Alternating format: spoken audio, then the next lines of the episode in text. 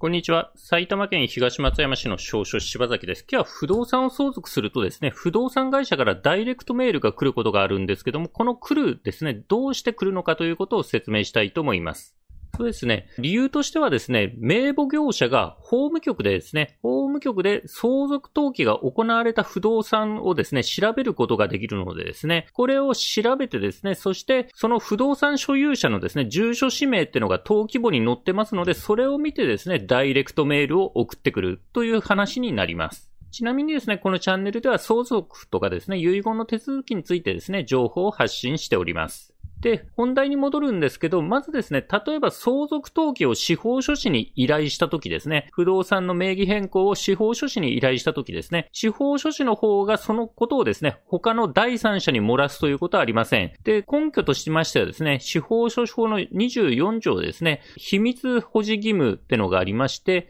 読むとですね、司法書士、または司法書士であったものは正当な自由がある場合でなければ業務上取り扱った事件について知ることのできた秘密を他に漏らしてははならない。他に漏らしてはならないということですね。まあ、司法書士はですね、まあ、業務上取り扱った事件、相続登記について知ったことをですね、他の第三者に漏らしてはならないというふうに規定されております。だから、まあ、司法書士の方がですね、他の人に漏らすということはないんですけども、じゃあどうしてですね、不動産会社がダイレクトメールを送ってくるのか。で、相続登記するとですね、相続登記すると登記簿等本、登記事項証明書にですね、住所氏名が記載されます。で、例えばですね、登記するとですね、校区ってとこが所有権に関する事項が書いてありまして、例えばですね、親御さん、もともと親御さん名義の不動産をですね、相続登記して息子さんに名義を変えたとするとですね、その校区って欄の下にですね、所有権移転ということでですね、登記が入りまして、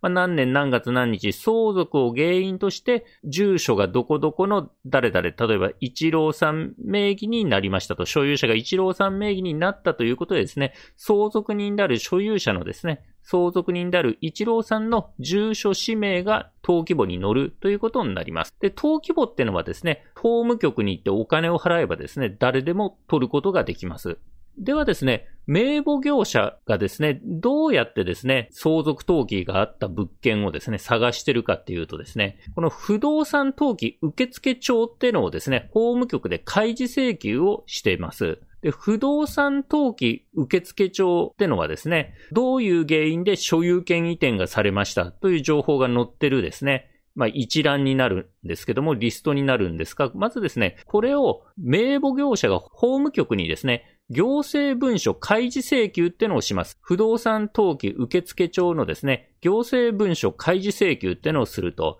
まあ、例えばこの月に行われたですね、受付がされた受付帳を出してくださいということですね、請求すると。で、これ手数料としては300円とコピー代ぐらいのですね、比較的安い手数料でですね、開示してもらうことができます。で、そうすると、その中にですね、まあ、どういう原因で所有権移転したと。で、この物件について相続によって所有権移転しましたよということがですね、その受付帳を取るとですね、わかるということになります。で、その受付帳にですね、この物件の所在地番等が載ってますので、これをもとにですね、名簿業者が対象の物件のですね、登記事項証明書、登記簿等本ですね。インターネットで閲覧する場合は登記情報って言うんですけども、このですね、登記情報を取ってですね、で、その所有者欄を見てですね、不動産を取得した人の相続人の住所氏名を見るということですね。登記簿等本、登記情報を見るとですね、相続人の住所氏名が載っていると。で、そのですね、情報をですね、名簿業者がリストにして、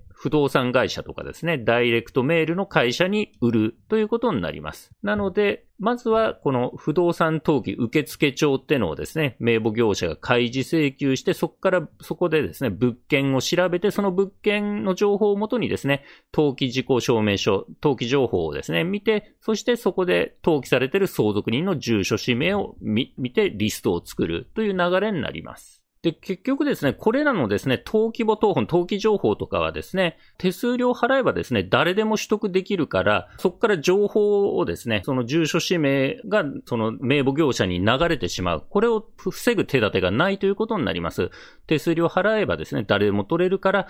それを元にですね、ダイレクトメールが送られてくるのを防ぐ手立てはないということになります。で、ただですね、法務局にある情報はですね、住所氏名だけなので、電話番号っていうのがですね、法務局には情報がないと、その登記簿上ですね、電話番号っていうのは載りませんので、おそらくですね、そっからの法務局からの情報ではですね、その名簿業者は電話番号を知ることはできないので、おそらくですね、送ってくるのはダイレクトメール、住所氏名が分かれば送れるダイレクトメールだけかと思われます。なのでですね、ダイレクトメールが来てもですね、特に売る気がなければですね、そのままダイレクトメールは無視すればよろしいかと思うし、もしですね、直接、こう、勧誘等ですね、訪問で来た場合はですね、売る気がないのであればですね、まあ、売る気はないので来ないでくださいとですね、はっきりと告げればよろしいのではないかと思います。それではですね、今日はですね、不動産を相続するとですね、ダイレクトメールが送られてくる理由をですね、説明しました。司法書柴崎事務所ではですね、相続と手続きだとかですね、遺言書作成支援に関するご依頼を受けたまっております。初回面談相談無料ですので、必要に応じてですね、ホームページまたお電話からご予約ください。ホームページのリンクはですね、概要欄に貼っております。埼玉県東松山市の少書柴崎でした。ご視聴ありがとうございました。